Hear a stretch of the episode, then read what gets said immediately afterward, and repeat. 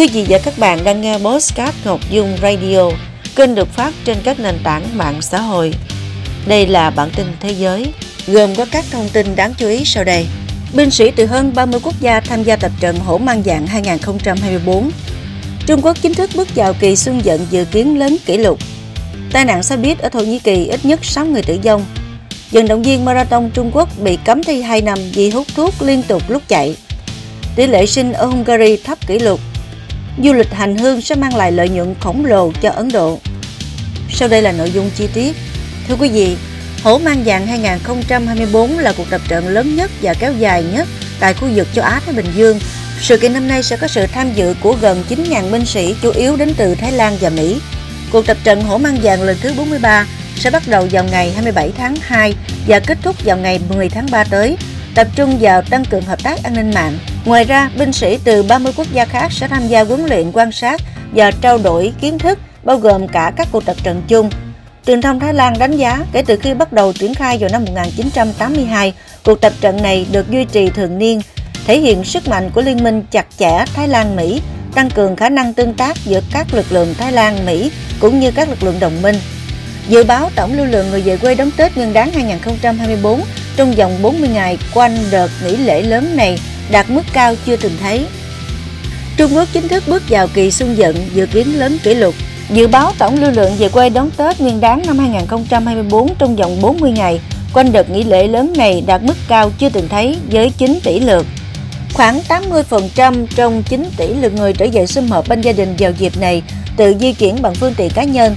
Đây cũng là tỷ lệ cao chưa từng có Số còn lại sử dụng dịch vụ đường sắt, hàng không và đường thủy. Con số trên cao gần gấp đôi so với 4,7 tỷ lượt người ghi nhận trong kỳ xuân dận năm 2023 khi các biện pháp phong tỏa phòng dịch Covid-19 cực kỳ nghiêm ngặt được gỡ bỏ. Giới chức hàng không dân dụng Trung Quốc đã bố trí thêm hơn 2.500 chuyến bay quốc tế tới các điểm đến châu Á, trong đó có khu vực Đông Nam Á, Nhật Bản và Hàn Quốc. Ít nhất 6 người thiệt mạng và 33 người khác bị thương trong vụ tai nạn xe buýt xảy ra sáng ngày 26 tháng 1 theo giờ địa phương tại tỉnh Kastamonu của Thổ Nhĩ Kỳ.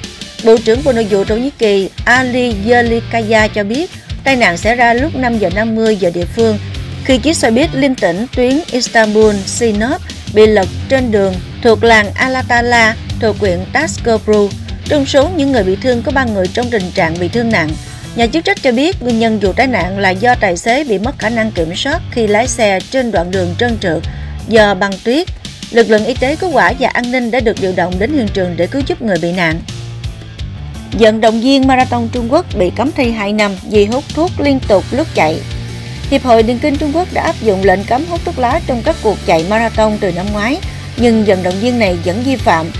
Trong cuộc chạy đua CNC Samen Marathon 2024 của Trung Quốc, diễn ra vào ngày 7 tháng 1, một người đàn ông họ Chen 52 tuổi đã hút thuốc lá liên tục trên đường chạy.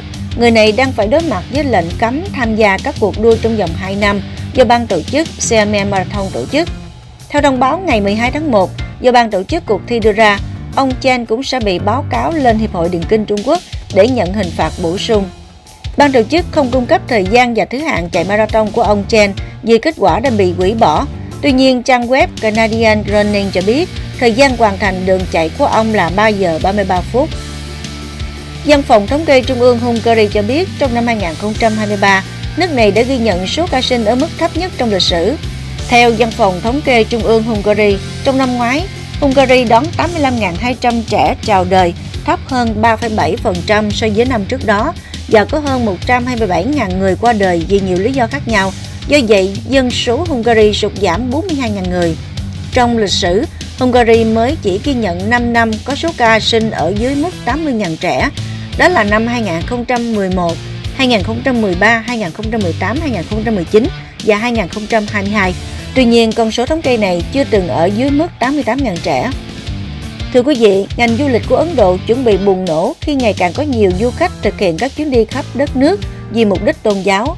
Quốc gia Nam Á với dân số theo đạo Hindu lớn nhất thế giới này có thể đón thêm 50 triệu đến 100 triệu khách du lịch mỗi năm nhờ Ram Mandir mới, một ngôi đền ở thành phố phía Bắc Ayodhya được khánh thành vào ngày 22 tháng 1. Nhiều báo cáo cho thấy lượng khách đến ngôi đền mới này dự kiến sẽ cao hơn nhiều so với con số hàng năm của Taj Mahal 6,5 triệu ở Ấn Độ. tòa thánh Vatican ở Rome 9 triệu và thánh địa Mecca ở Ả Rập Xê Út 20 triệu. Các điểm tham quan tôn giáo ở Ấn Độ như đền Tirupati ở Andhra Pradesh với 25 triệu du khách hàng năm và đền Vaishno Devi ở Jammu và Kashmir thu hút 8 triệu du khách mỗi năm, cũng có ý nghĩa văn hóa lịch sử và tinh thần mạnh mẽ ở Ấn Độ. Quý vị và các bạn vừa nghe bản tin thế giới. Xin chào và hẹn gặp lại.